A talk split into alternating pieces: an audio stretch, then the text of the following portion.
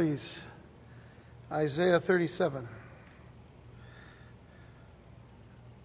And let's begin there in chapter 37, verse 1. Our study this evening. Father, this evening we thank you and bless you for the opportunity to read and to study your word tonight. We pray that you would anoint and bless us with your Holy Spirit. Lord, open our eyes, our ears, our hearts to your truths. That whatever that we can receive from this particular passage, to apply practically, personally, that we will be able to do so, Lord, by the leading and guidance of your Holy Spirit. Grant that to us, we pray, in Jesus' name. Amen.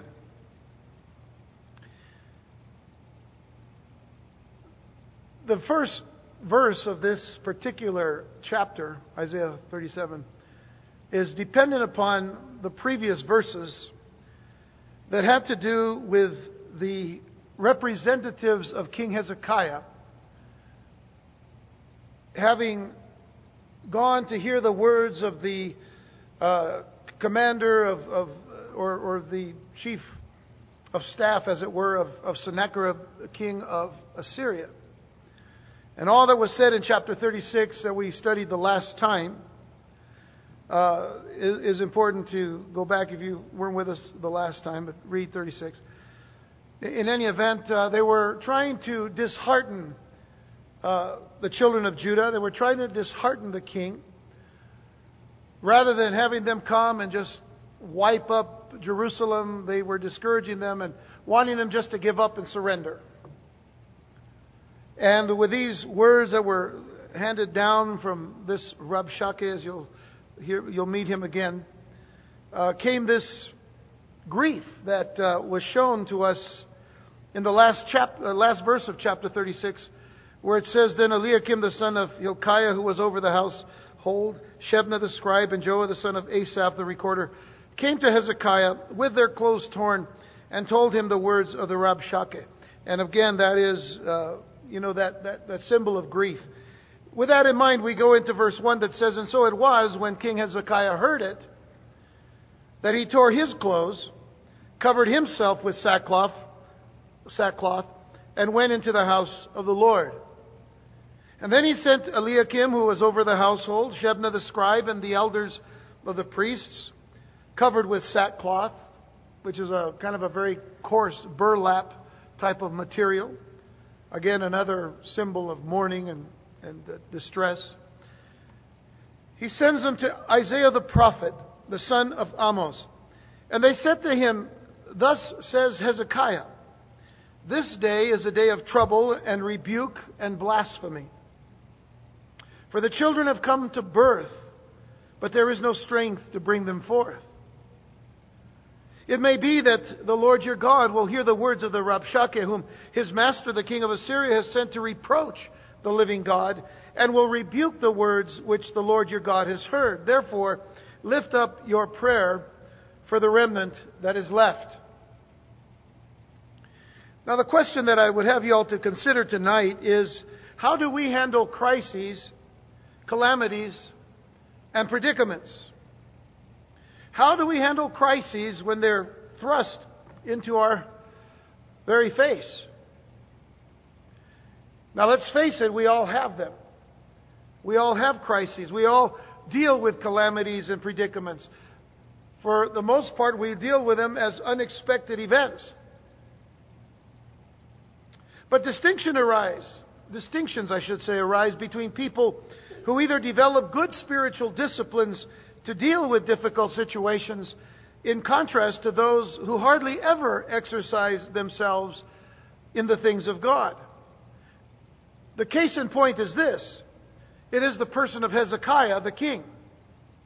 Because here was someone that we spoke of last time who was a good king in the eyes of the Lord.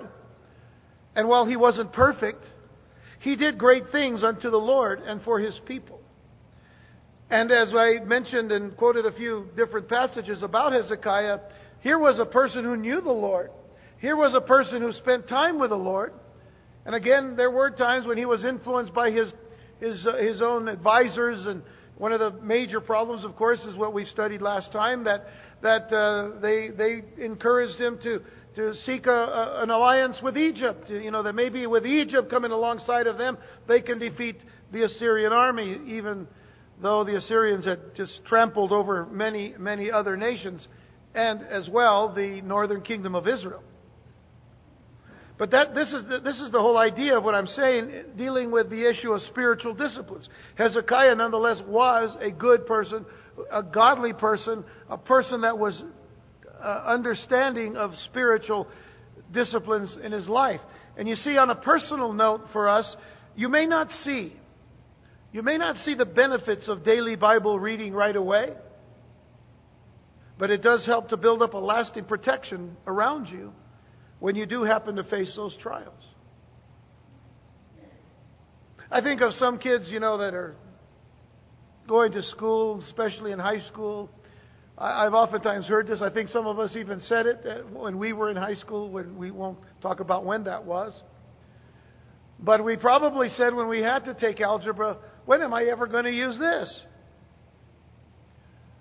But eventually, you may have liked math and you know got into more of the the, the other heavier disciplines of math, algebra, and uh, calculus and trigonometry and all of that. And, and eventually, maybe because you sought a, a job in the sciences or or in, in some kind of medical field, you began to use it, or, or even in the engineering field, and you began to use it. But you have to use it every day, and you have to be disciplined in it every day. And the same goes for our daily Bible reading. The same goes for, for what we do on a daily basis with God's Word. Are we getting ourselves immersed in God's Word to the, to the extent that even though we may not be going through those crises right now, when it does happen, will we be ready? Will, be, will we be equipped? This is the reason why we want to teach you the Word of God, verse by verse, line upon line, precept upon precept, and, and not leave anything behind when we deal with God's Word. Because we want you to be ready because you're going to face those times of trials. You know, the same goes for daily prayer. The same goes for our prayer life and regular, consistent church attendance. And I'm not saying this just because I'm a pastor and I want to see everybody in church. I want to see all the chairs filled. Of course I do. Who doesn't want to see that? But the fact of the matter is that when we begin to slack in church attendance, we're only hurting ourselves. We're only hurting ourselves because we're missing out on the fellowship that God wants us to have with one another. But most importantly, we're missing out on the instruction of God's Word. We're missing out on the opportunities to pray one with another, to offer ourselves as servants to one another so we can encourage one another and build each other up until the day that Jesus comes. All of these are spiritual disciplines that we cannot neglect. It is all about spiritual preparation. And Hezekiah had been spiritually prepared for what was to transpire.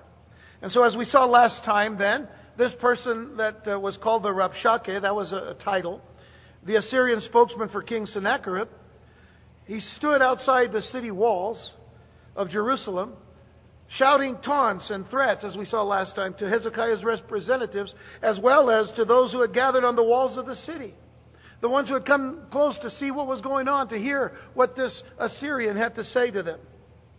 And when they heard these threats and they heard these taunts, the king's messengers returned to Hezekiah with their garments torn out of grief. And as they share with Hezekiah this news, he reacts in like manner. Tears his clothes, he covers himself in sackcloth as an expression of his grief and his deep mourning, knowing the dedication the dedication of the Assyrians and the, and the dedication they had to completely conquer Jerusalem. They knew that this was what they were going to do. So, first of all, Hezekiah sees the situation for, it, for what it truly was. And I think this, these are lessons that we don't want to, to, to miss. Hezekiah sees the situation for what it really was and truly was. The city was in a desperate strait. The city was in desperate in a desperate place. Sennacherib was no pushover. He wasn't wishy-washy in his ways. He wasn't going to say one thing and then do another. In other words, if he said, I'm going to come and get you, he's going to come and get him. That's the way he was throughout all of the northern section of, of, of, Asia Minor, all the way over into the northern part of Israel, and down sweeping into the northern part of Israel, and then going around and certainly conquering all of the lands around them. And so they were in deep trouble. Jerusalem was in deep trouble. Judah had already been attacked in many, many cities, 47 cities, as a matter of fact. But he saw the situation for what it was. He didn't try to, you know, to, you know, uh, play that game of denial, you know, that sometimes people do. It's not really that way. No, it is. It, it really is. It's a troublesome situation. But secondly, Hezekiah went into the house of the Lord. Please understand what he's doing. He's not going into the, he's not going into the, the, the Holy of Holies. He's just going into the courts where he can pray. And he goes into the house of the Lord. Now, this was an even better reaction. The first reaction is he, he, he understood the situation. The second reaction is better. He goes into the house of the Lord. He didn't allow his grief, you see, to turn him to reject the power and the help of the Lord. How many times do people go into some state, some state of grief and, and at that point in time try to figure everything out themselves and, and in, the, in the process they're rejecting the power of God? Because they're not praying, they're not seeking the Lord, and they're not seeking His Word. But Hezekiah goes in, he doesn't let his grief turn him to reject the power and help of the Lord. And when he communed with God, just like any of us, when we commune with God, what happens? When Hezekiah communed with God, he developed a proper perspective of that situation. When we commune with God, we begin to develop the proper perspective of the situation. And this is what he did. David understood this when he says in Psalm 73, verse 17, Until I went into the sanctuary of God, then I understood their end. He's speaking of his enemies. Until I went into the sanctuary of God to seek the face of the Lord, to seek God's direction, to seek God's guidance, then I understood their end. I didn't understand it before. I tried to figure it out myself, is essentially what he was saying. He was in that very same state of grief as Hezekiah. But he says, When I went into the house of God, when I went into the sanctuary, then I understood their end. In other words, his enemies. He understood that God was in control of taking care of the enemy of our soul. And this is something that we should continue to learn as God's people. When we are under attack, whether it be from the enemy himself or even from brothers and sisters coming against us, and that happens too much in the church, but I'm going to, you know, lay it out right now. When we are under attack, whether it be from the enemy, from enemies uh, of, of the cross, or even from brothers and sisters coming against us, we are not to retaliate. We are to get on our knees. We are to bring the situation before God. That is what we are supposed to do. We are to bring the situation before the Lord. Consider Psalm 6, verses 6 through 10. David says, I'm weary with my groaning. All night I make my bed swim. I drench my couch with tears, with my tears. My eye wastes away because of grief. It grows old because of all of my enemies. Depart from me, all you workers of iniquity, for the Lord has heard the voice of my weeping. Notice verse 9. The Lord has heard my supplication. The Lord will receive my prayer. Let all my enemies be ashamed and greatly troubled. Let them turn back and be ashamed suddenly. Why? Not because David is empowered, but it is because the Lord knows. The Lord has heard the cry of his people. David did not get up to retaliate, David gave it to God.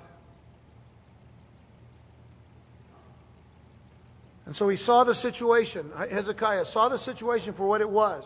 Secondly, he goes before the house of the Lord, he prays. Thirdly, the third thing that Hezekiah did was also good. He sought out the word of the Lord through the prophet of the Lord. He sought out the word of the Lord through the prophet of the Lord. In Isaiah 37, verses 2 through 5, the next section of our text, it says, Then he sent Eliakim, who was over the household, Shebna the scribe, and the elders of the priests, covered with sackcloth. Where did he send them? To Isaiah.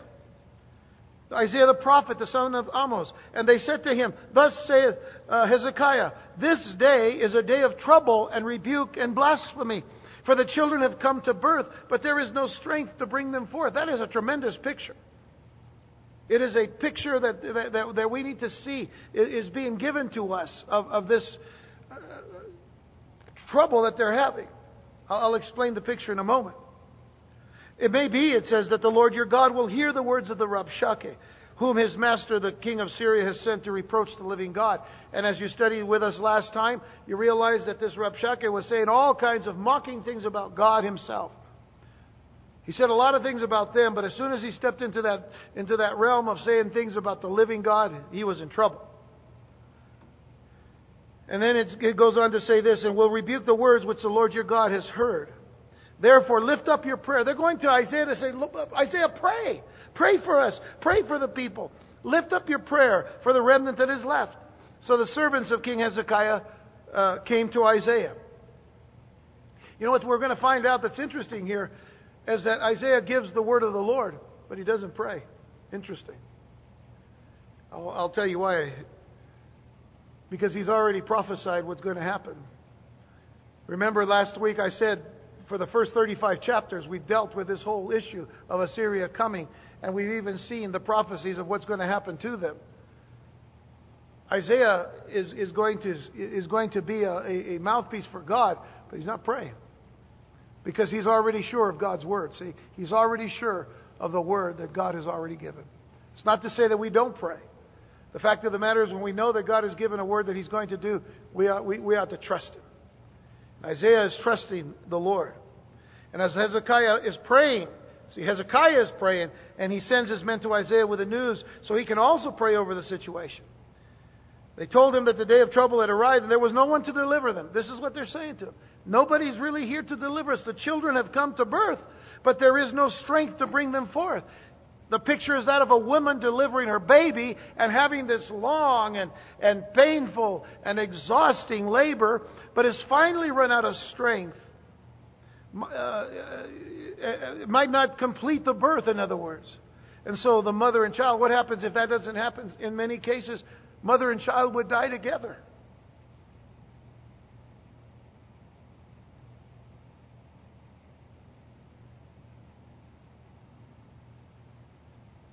They ask Isaiah to pray and to beseech the Lord to deliver them based on the fact that the Assyrians were mocking God and dragging his glory through the mud. They were at the end of their rope, so to speak. You ever been there? You've been through certain troubles. You've been like at the end of the rope.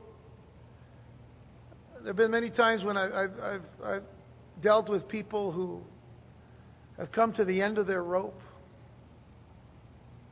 Many years ago, about almost close to 30 years ago, I had a friend that uh, everything was falling apart in his life. And I was a young Christian, but he called me and picked me up in the middle of the night, 2 o'clock in the morning with a gun because he was involved in security, so he had his own gun. Things had just gotten so bad that picks me up at two o'clock in the morning and I see the gun and I'm thinking, okay, Lord, what are we going to do? We ended up going to a 24 hour jack in the box, I think, you know. And we sat there for a few hours. And that's when I began to realize what it means to be at the end of your rope. And not only at the end, but you know, at the end of a rope, there's usually these little threads. This guy was on the last thread of the last rope. And, and all I could do was tell him about Jesus and, and, and how he has the power to rescue us. Not only from our sins, but from the troubles, the trials that we put ourselves in because of sin. And That night, I figure around 5 o'clock in the morning, you know, there he was, weeping like a baby. Somebody I'd never seen cry in his life. And he received Jesus and his life was changed all around. And even though things fell apart in that at that time with that his situation, God gave him another life, another direction, another road. He was no longer at the end of his rope, and he trusted in God. And to this day, he continues to follow Christ. Not because of me, but because of Jesus Christ. Knowing where we are on that rope, the end of the rope. Oftentimes it's that point. It's that point of total frailty that we are now at, that place of trusting totally then in God's power. It is at that point of, of, of, of total weakness when we are now at the place of putting our whole trust in the Lord. The last strand of the rope. 2 Corinthians chapter 12, Paul deals with this. When he says and speak the, speaks the words that were spoken from the Lord to him. And he said to me, My grace is sufficient for you, for my strength is made perfect in weakness. And therefore, most gladly, I will rather boast in my infirmities that the power of Christ may rest upon me. And therefore, I take pleasure in infirmities and reproaches and needs and persecutions, in distresses for Christ's sake. For when I am weak, then I'm strong. When I'm on that last end of that rope, I have to know that this is now when I have to totally trust in the Lord. And I got to tell you, the Lord specializes in rope ends. The Lord specializes in rope ends. He is good at that. And so, getting back to Isaiah 37, verse 6, it says, Isaiah said to them, Notice what he says here. He says, Thus shall you say to your master, Thus says the Lord. Do not be afraid of the words which you have heard, with which the servants of the king of Assyria have blasphemed me. Surely I will send a spirit upon him, and he shall hear a rumor and return to his own land, and I will cause him to fall by the sword in his own land. So now he says, Thus saith the Lord. What is Isaiah doing? He is being the prophet now. He is receiving God's word to give to Hezekiah. You know, that phrase, thus saith the Lord, is oftentimes used by wannabe prophets nowadays to cast some light in their direction to appear to be empowered or anointed by God to speak for God. We hear a lot, thus saith the Lord. Well, I venture to say that there have been too many people duped by those charlatans because the Word of God was not guarded in their hearts so as to reveal the ignorance of the false prophet. There have been many times when I have even heard people say, "Thus saith the Lord," and go into some kind of a uh, some kind of a uh, statement or or some kind of a speech of some sort that that that, that would be would, would would not you know it, it is completely and and totally uh, uh, going against the grain of God's word. I mean, but but they call it new revelation. God is giving new revelation here, folks. If if it doesn't line up with God's word, then it is trash. If it doesn't line up with God's word, then it is false. It is a false prophecy. The person's a false prophet, and he needs to be avoided. That is why we need to know God's word. And Isaiah here can say it. Why? Because he was, a, he was one of God's prophets.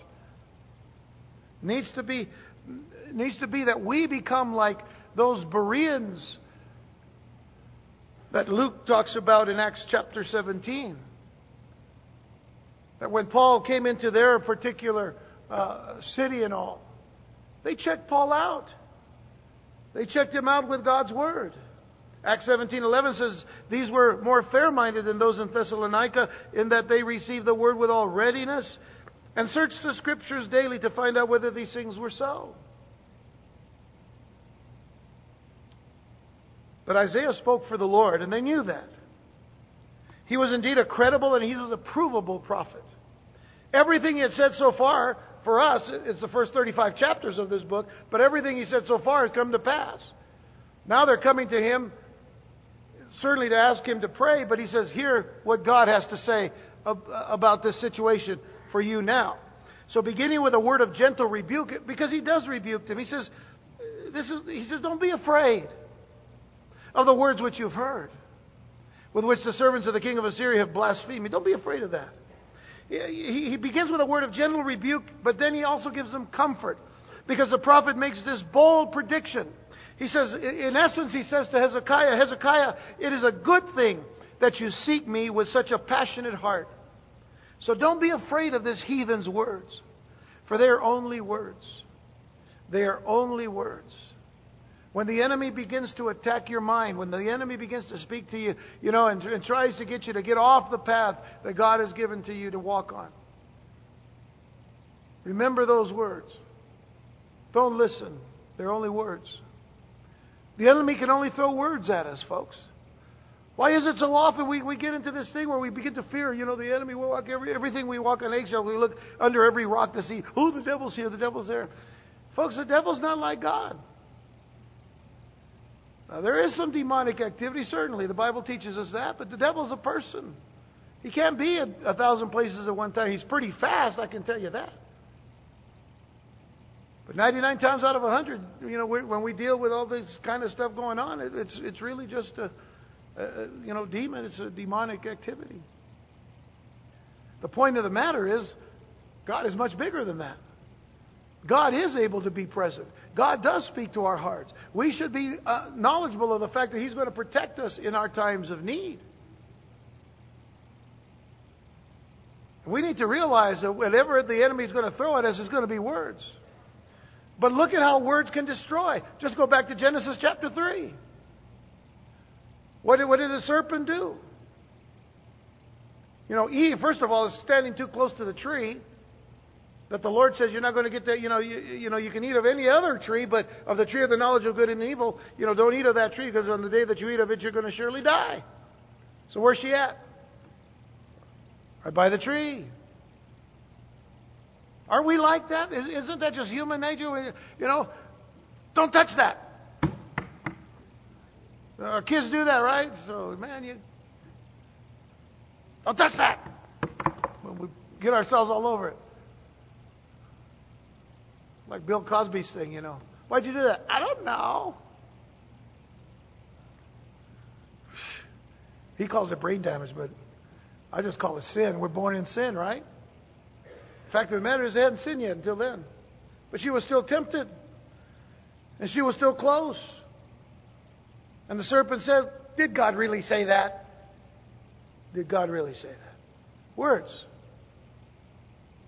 Words can kill kill the whole race of men in sin. We have to be guarding our hearts about words. But here the prophet is saying, listen, don't be afraid of this heathen's words. They're just words. The Lord, through the prophet, proceeds to call the Rabshakeh and the other officers. You know what he calls them here? He calls them servants of the king of, of, of, of Assyria. He says there in verse 6, don't be afraid of the words which you've heard with which the servants of the king of Assyria have blasphemed me. That doesn't make, you know, it doesn't really have an impact in the English. But you know what it does? In the, in the Hebrew, it has a tremendous impact because he's actually belittling these, this Rabshakeh and his men because he calls them the king's flunkies. That's what he's calling them. He says, Don't worry, man, this is just the king's flunkies. These, he, these are his errand boys. That's what he's saying about Rabshakeh and the other officers. They're just gophers, you know, to the Lord. They're just going for this and going for that. He says they're just gophers. And the Lord assures Hezekiah that he will deal with Sennacherib because he has heard the blasphemy and will bring judgment against him. And what's going to happen to uh, Sennacherib? He will hear a rumor. That's what he says. He'll hear a rumor. He'll return to his own land. And he will be killed in his own land. Well, historically, this is what happens to Sennacherib, and also biblically, because we're given that account as well. But one thing you'll notice here is that there is no mention yet of Jerusalem's deliverance, and there's no mention of yet of Assyria's defeat initially, because God is only focusing on the blasphemy. So now in verse 8, this is what he says. Then the Rabshakeh returned and found the king of Assyria warring against Libnah. Now remember that they had been in Lachish. So he's warring against Libnah, which is about five miles northwest of Lachish, which is 20 miles to 30 miles southwest of, of Jerusalem. So you'll know on the map in your head. For he heard that he had departed from Lachish, and the king heard concerning Tirhakah, king of Ethiopia, he has come out to make war with you. So when he heard it, he sent messengers to Hezekiah, saying, Thus you shall speak to Hezekiah king of Judah, saying, Do not let your God in whom you trust deceive you, saying, Jerusalem shall not be given into the hand of the king of Assyria. Look, you have heard what the kings of Assyria have done to all lands by utterly destroying them. And shall you be delivered? Have the gods of the nations delivered those whom my fathers have destroyed, Gozan and Haran and Rezeph, and the people of Eden who were in Telassar? Where is the king of Hamath, the king of Arpad, and the king of the city of Sepharvaim, Hena and Ivah? Where, where are they? These are all places that the Assyrians have captured, taken over, conquered. So, you, is anybody going to deliver you just because of this Tirhakah coming up from Egypt? Because that's where he's from. He's called the king of Ethiopia, but. Uh, there appears to be here this, this temporary reprieve because now the Rabshakeh, a reprieve, I should say, because the Rabshakeh now leaves uh, to talk to uh, Sennacherib, and Sennacherib is left, uh, he's already left Lachish with the rest of his forces, and, and they're headed about five miles, like I said, to northwest of Libnah, and there he receives this word that Tirhakah, the Ethiopian prince, would become king of Egypt. In other words, well, about 10 years later. Uh, his Egyptian, his Egyptian troops are, are advancing from the south. Now, so this was the intervention that the Assyrians expected. They expected it because the, Judah had made a, a, an alliance with, with Egypt. So here this, this army's coming up, and, and, uh, and so they respond to it in, in essence. And, uh, but as Isaiah prophesied, it, it, would amount to nothing. In other words, Tirhakah and, and the Egyptians coming up are not going to help. It's not going to do anything for Judah. You see, God is trying to make it clear to them your alliance with, with, with Egypt is nothing. You've got to trust in me. That, that is the whole point of, of all of this story here, is that you've got to trust in me. Go back to Isaiah 30, verse 1 through 3. Isaiah 30, verse 1. When he says to his own people, Woe to, this, uh, to the rebellious children, says the Lord, who take counsel but not of me, and who devise plans but not of my spirit that they may add sin to sin. Who walk down, uh, who go down to Egypt and, and have not asked my advice, to strengthen themselves in the strength of Pharaoh, and to trust in the shadow of Egypt. Therefore, the strength of Pharaoh shall be your shame, and trust in the shadow of Egypt shall be your hum- humiliation. So they've learned that lesson. They're learning that lesson because they need, now they, they have, you know, Sennacherib sends the Rabshakeh. The Rabshakeh gives them all of these taunts and threats, and, and so they're, you know, they're scared out of their gourd. And, and, and so, you know, that, that alliance was just not going to work. So Sennacherib now in a letter, Sennacherib now in a letter informed Hezekiah not to get his hopes up. He writes this letter, he says, Hey, listen, don't let your God in whom you trust deceive you. Saying Jerusalem shall not be given into the hand of the king. He says, Dave, don't get your hopes up just because Rabshakeh has left you and I'm over here fighting in, in this other place in Libnah. And, and, and don't, don't, don't think that I'm, we're gone. We're still around. You're still ours. That's what this letter's about. This, this thing isn't over. I'll be back. Along with that thought, he wants Hezekiah to know that the gods of the other nations could not help them against the Assyrian advance. And like I said, all the cities mentioned here, being either in Syria or in Babylon, were all captured by the Assyrians. So it is at, it is at this point that we once again see the power of prayer come into effect in the life of Hezekiah and the children of Judah. So look at verse 14 now. Very important passage here, by the way, verses 14 through 20. And Hezekiah received the letter from the hand of the messengers and read it. And Hezekiah went up to the house of the Lord and spread it before the Lord. Look at that picture. He goes up to the house of the Lord and he spreads this letter before the Lord. And then Hezekiah prayed to the Lord, saying, O Lord of hosts, God of Israel, the one who dwells between the cherubim, you are God, you alone, of all the kingdoms of the earth. You have made heaven and earth. Incline your ear, O Lord, and hear. Open your eyes, O Lord, and see. And hear all the words of Sennacherib, which he has sent to reproach the living God. Truly, Lord, the kings of Assyria have laid waste all the nations of their lands, and have cast their gods into the fire. For they were not gods, but the works of men, uh, the work of men's hands, wood and stone. Therefore they have destroyed them. Now therefore, O Lord our God, save us from his hand, that all the kingdoms of the earth may know that you are the Lord, you alone. You see, the cause of Hezekiah's trouble, the cause of Hezekiah's trouble was now a letter. Essentially, an absolutely real messenger of Satan to buffet him. Sound like Paul, doesn't it? When Paul in 2 Corinthians there also talks about a messenger of Satan, a thorn in the flesh to buffet him. And here Hezekiah has this thorn in the flesh, this messenger of Satan, this letter. You know that for some, the mailman's bag or an email message may contain moral or social torpedoes. You ever received a social torpedo or a moral torpedo in the in the mail?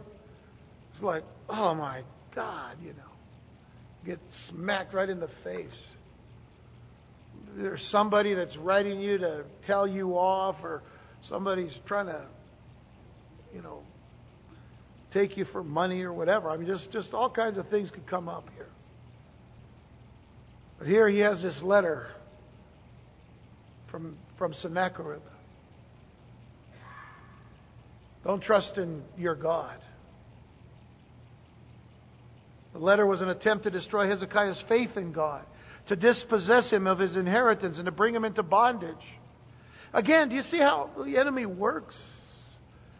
Trying to dispossess us of our inheritance, which can't be done because of what Jesus Christ has already done. But nonetheless, he tries.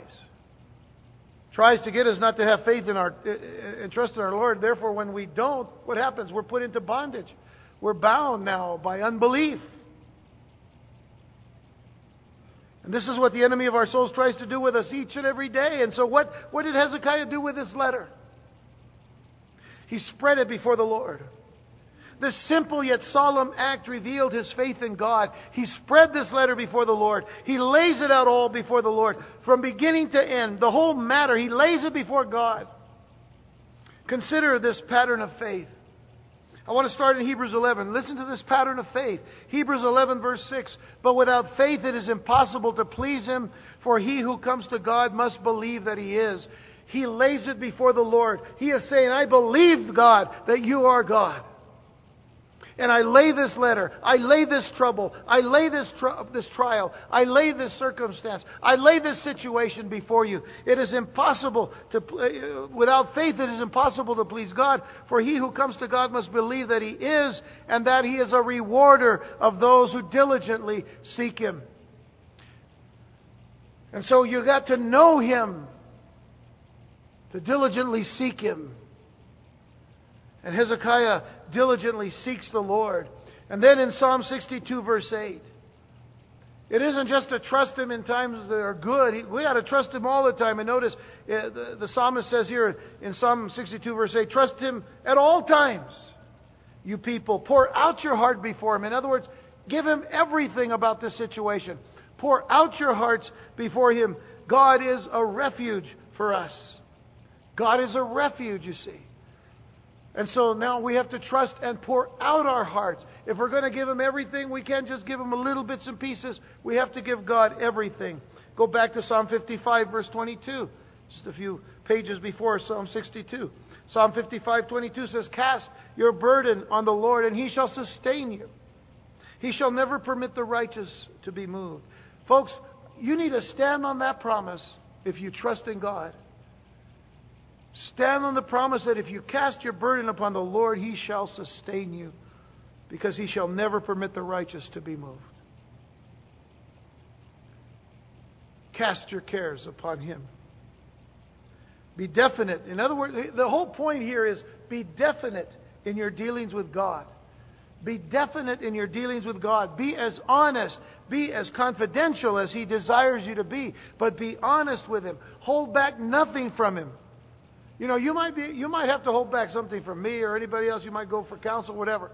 You, you might hold back, you know, but you know, with God, you can't hold back anything. You've got to give Him everything. You've got to pour it all out. Hold back nothing with Him. Your God and your Father is interested in whatever trouble you're dealing with.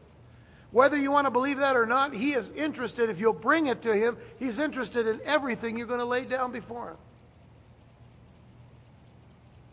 Are you guys getting this? All right.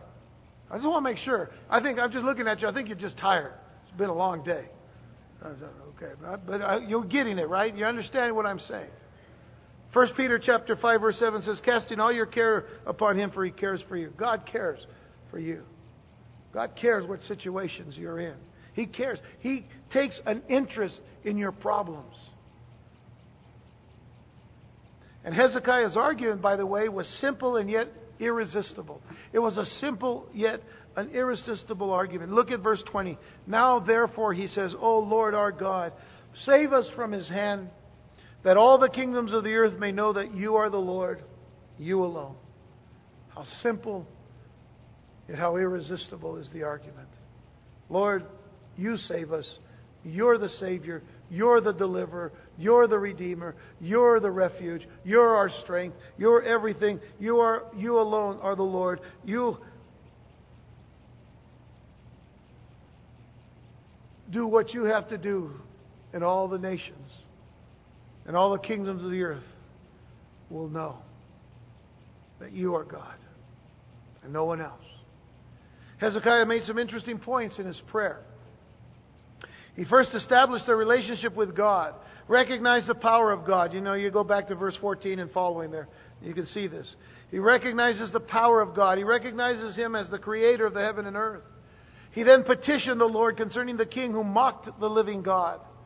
Certainly, they defeated many nations and destroyed their gods, but they truly were not gods, only images made by the hands of men. Thus, they can't destroy the true and the living God. See the argument here?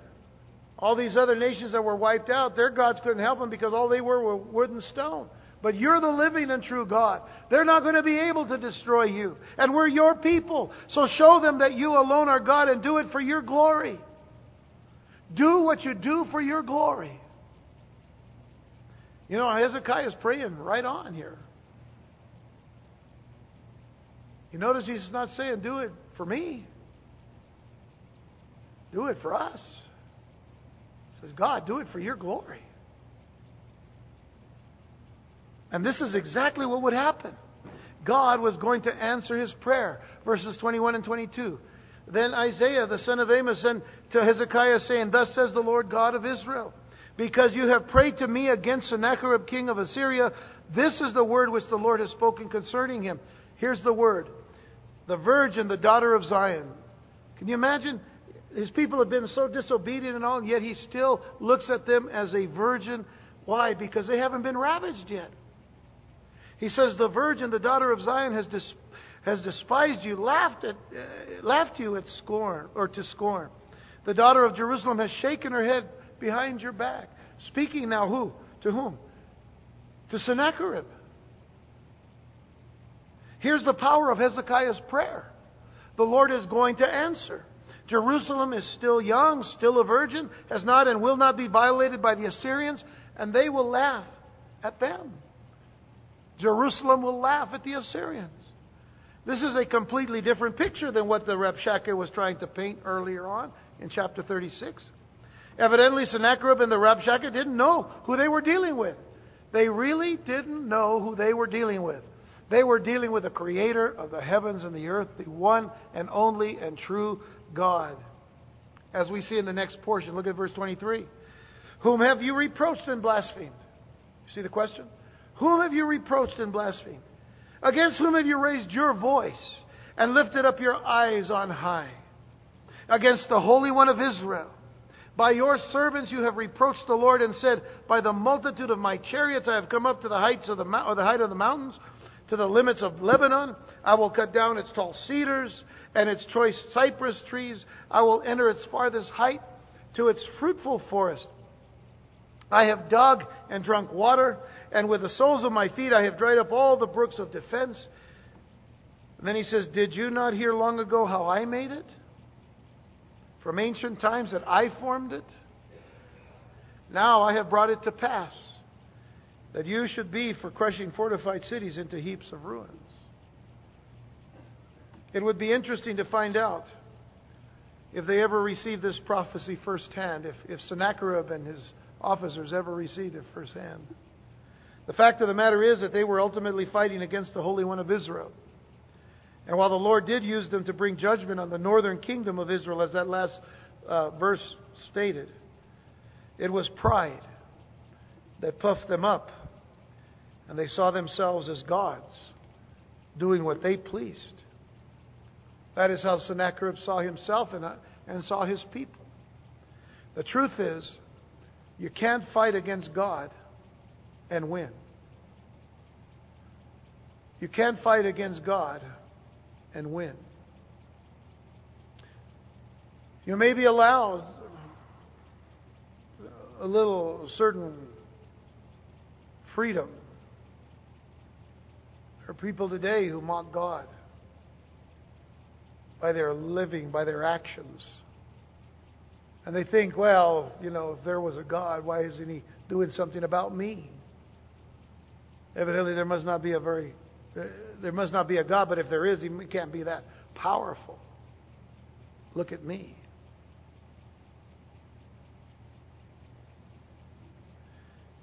It's interesting how it's all going to come out in the wash. You just can't fight against God and win. The Lord will always have your number if you try. He'll always have your number. Look at uh, what it goes on to say in verse 27 Therefore, their inhabitants had little power. They were dismayed and confounded. They were as the grass of the field and the green herb, as the grass on the housetops, and grain blighted before it is grown. Speaking of all the nations that have been conquered. But then he says in verse 28, God says, But I know your dwelling place. It's like he's saying, I know where you live. You ever heard somebody say that? And don't mess with me because I know where you live. That's what God is saying.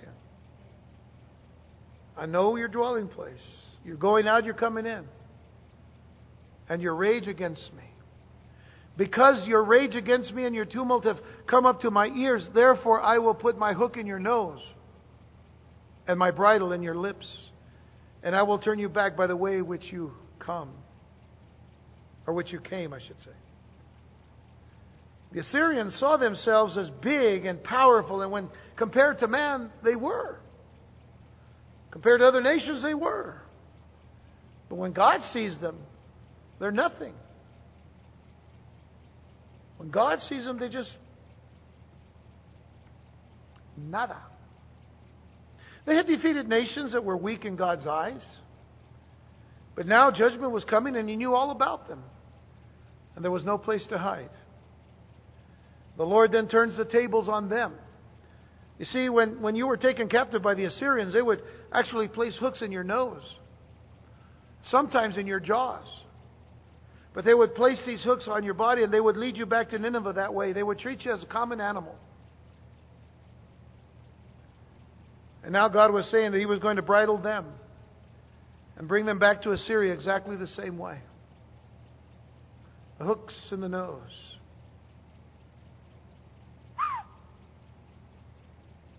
Doesn't feel comfortable, does it?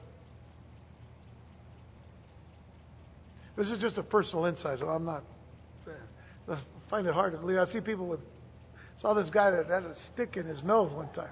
Now, honestly, I mean, I was like, look at my, like, man, I didn't realize National Geographic came home. You know, I used to think that it was only on National Geographic you see this kind of stuff. You know, all kinds of things sticking ear lobes down here, plates. You know, and uh, now it's now it's around us. My own personal thought.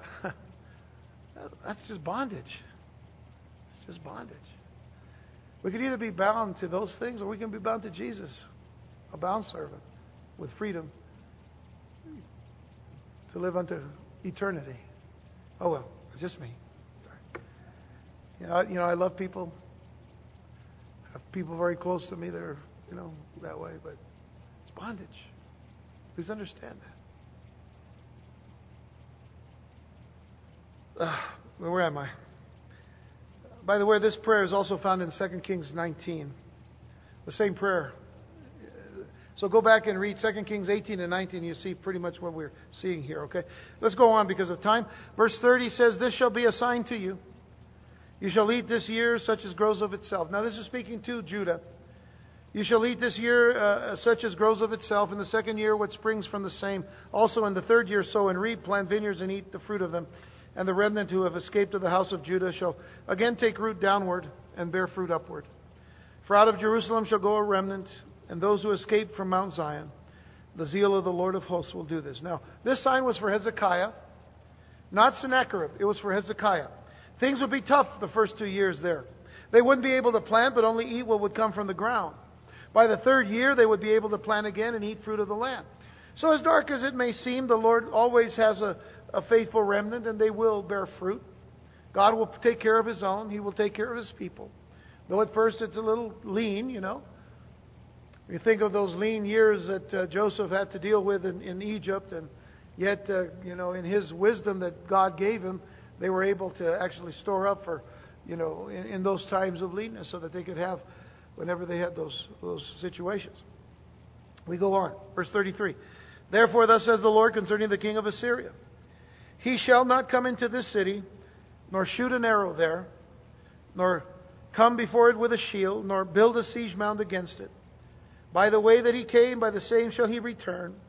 And he shall not come into this city, says the Lord, for I will defend this city to save it for my own sake and for my servant David's sake. So, what God was doing was clearly drawing a line in the sand. He was drawing, uh, a line in the sand with Assyria. And even though the Assyria, uh, Assyrian military was poised to lay siege on Jerusalem to ultimately crush them, it would never happen. Not even an arrow would come over the walls. Think about this.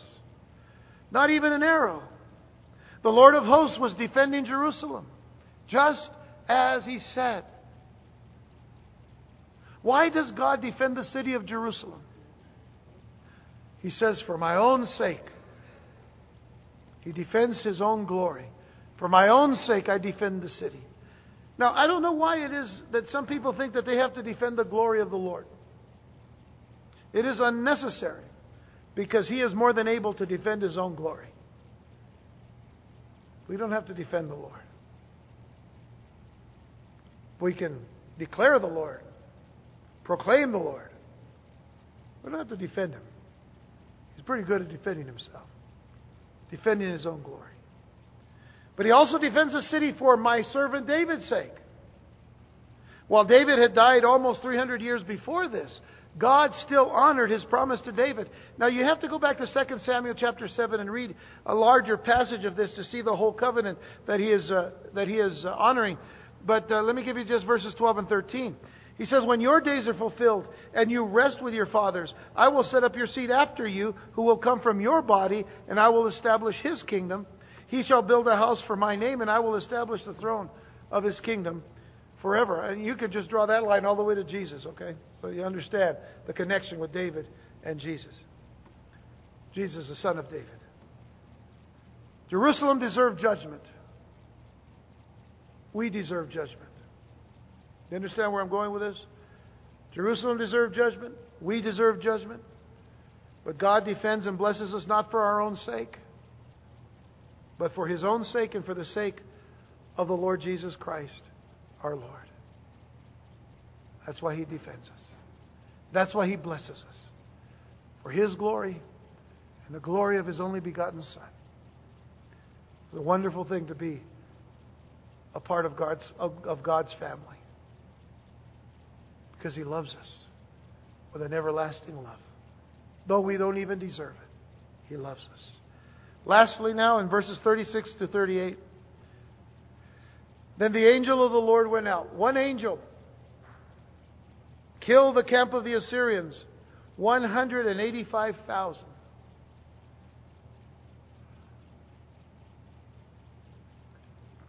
A couple of chapters ago, or last chapter, there was this mocking of, of you know, one, one Assyrian being stronger than 2,000 of, of uh, Judah's charioteers, which, if they could even ride a horse, that's how they mocked them.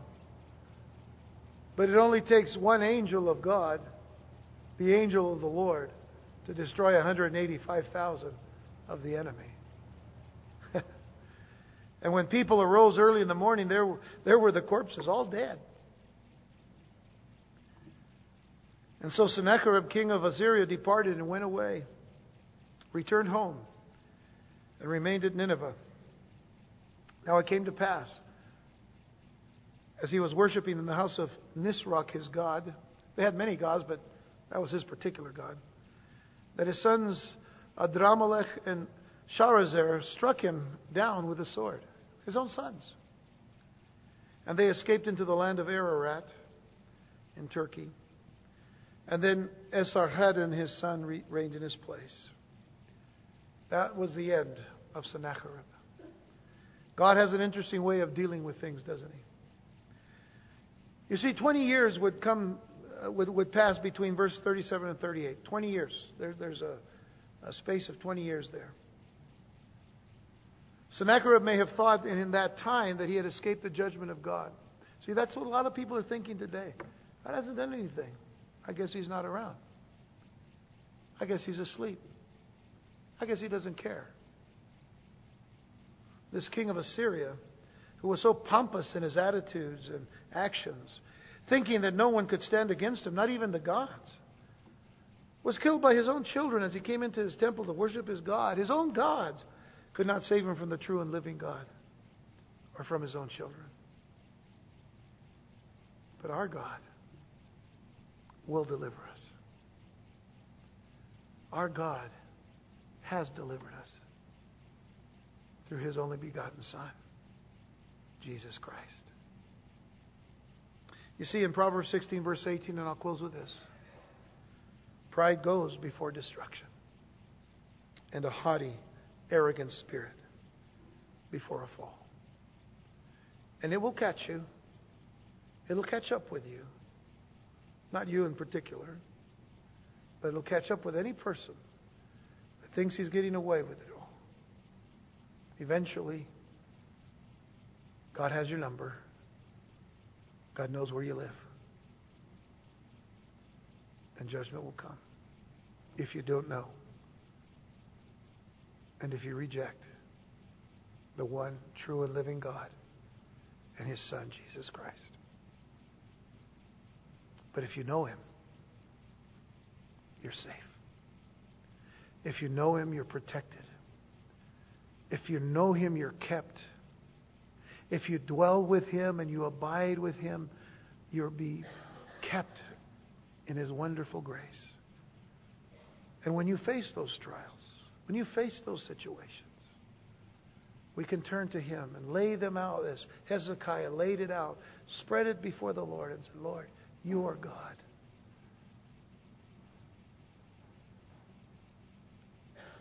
Your enemies could never stand. I will trust in you. I will trust in you. Let's pray.